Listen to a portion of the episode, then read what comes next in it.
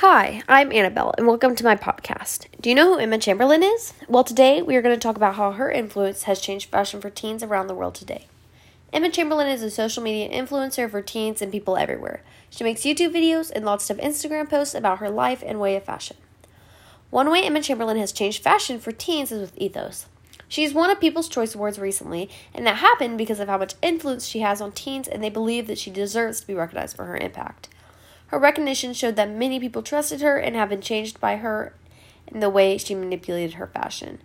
According to the article named Emma Chamberlain Changed Fashion as We Know It Today, once Emma's YouTube videos gained a platform, so did her fashion, and everyone wanted to dress like the girl who made dressing different hip.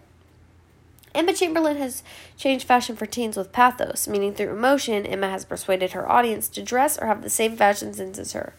Emma Chamberlain ha- has used her YouTube platform and her humor to shape the way teens dress and wear their clothes. All of her videos were quirky, non traditional, and were solely made to entertain herself and her viewers. Through her humor, she's persuaded and shaped her audience to be creative with their style. In her videos on YouTube, she uses jokes and funny comments to be relatable to teens and show her style for not only fashion, but music and art. Emma Chamberlain has changed fashion for teens with logos. She's used her style to help brands out. She's changed a brand so much with just one Instagram post. One day, in October, Emma Chamberlain decided to post an Instagram picture of her pairing a sweatshirt with yoga pants. Stores like Lululemon, which specialize in athleisure, were completely sold out of flared yoga pants. Which just goes to show how, in such a short amount of time, Emma can change so many people's style.